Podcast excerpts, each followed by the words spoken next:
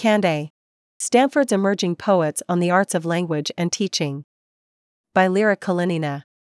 The Stanford Daily sat down with three recipients of Wallace Stegner Fellowship and current Jones Lecturers in Creative Writing to discuss their poetry collections, experience, and insights gained at Stanford.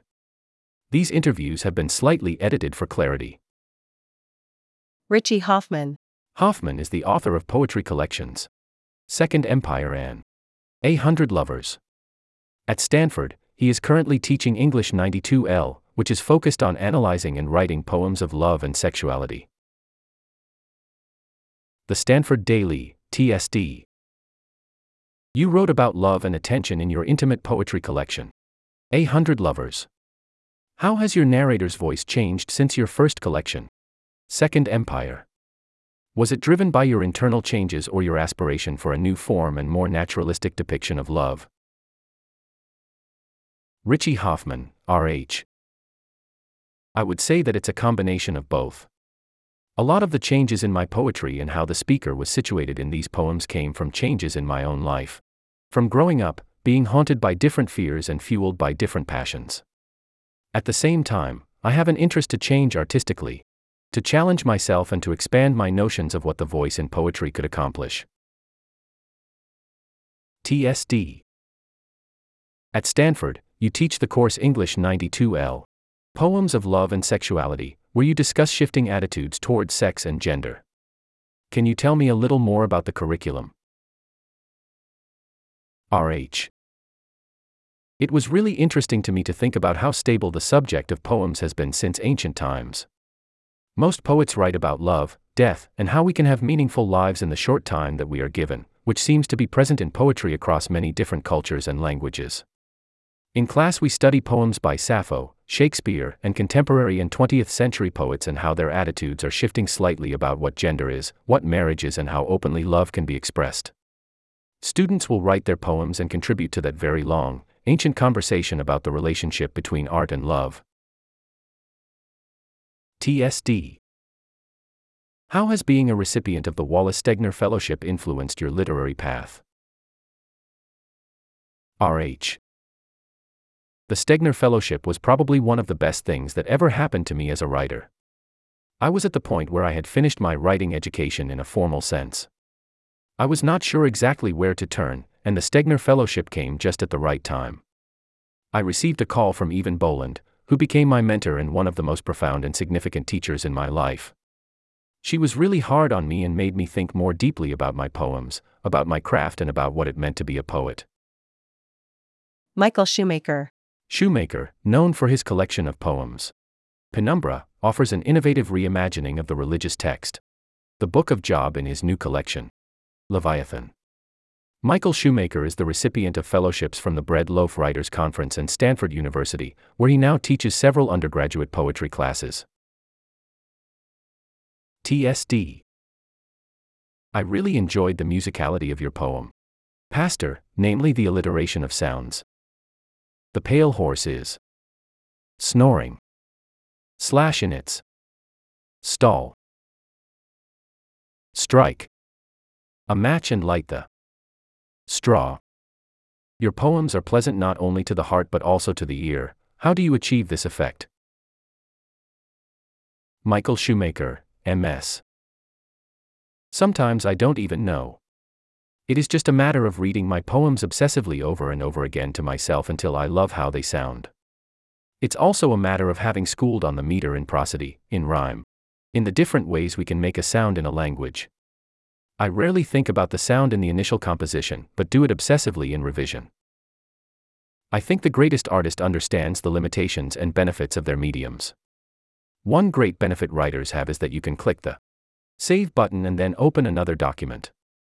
There is never a risk of damaging what you've already written, so you can always play and see if you can come up with something better. But when you think about other artists, that's not always the case. Visual painters can do something to cover up a mistake, but eventually, the paint gets too thick. TSD. What do you think the voice of your new poem, Leviathan, is like? MS. I hope it's more personal compared to Penumbra, even though it's spoken through a character. Also, since it is a much longer work, I hope that you live with the characters longer. It's like the difference between reading a really good poem and reading a really good novel, the novel asks you to live with it a lot longer than the other. So I think about my second book in that way. That sort of echo in livability with the characters. TSD How has the Stanford community shaped your work?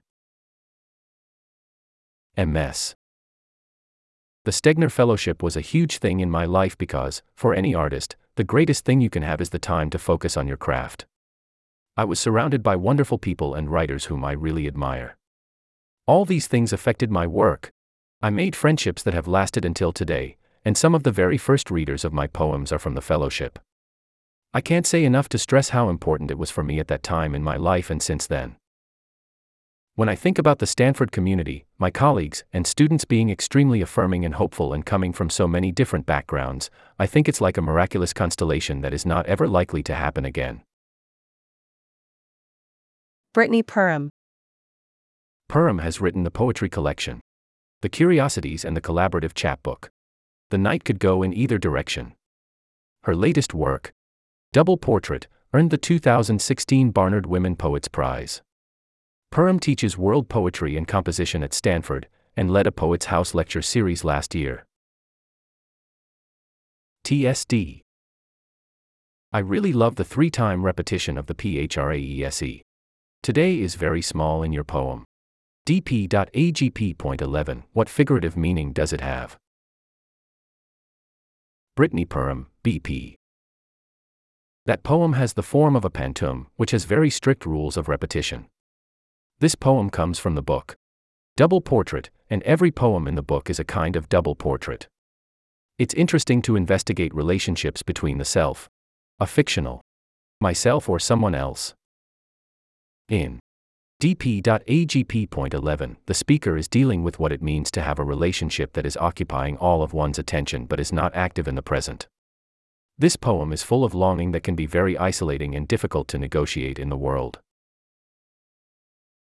TSD. During the fall quarter, you have been a lecturer in the Poet's House. How would you describe this experience? Why did you decide to build the curriculum around memory? BP. Poets House is an amazing program that anyone in the Stanford community can join. It's something we do every quarter, and different lecturers take turns leading the workshops.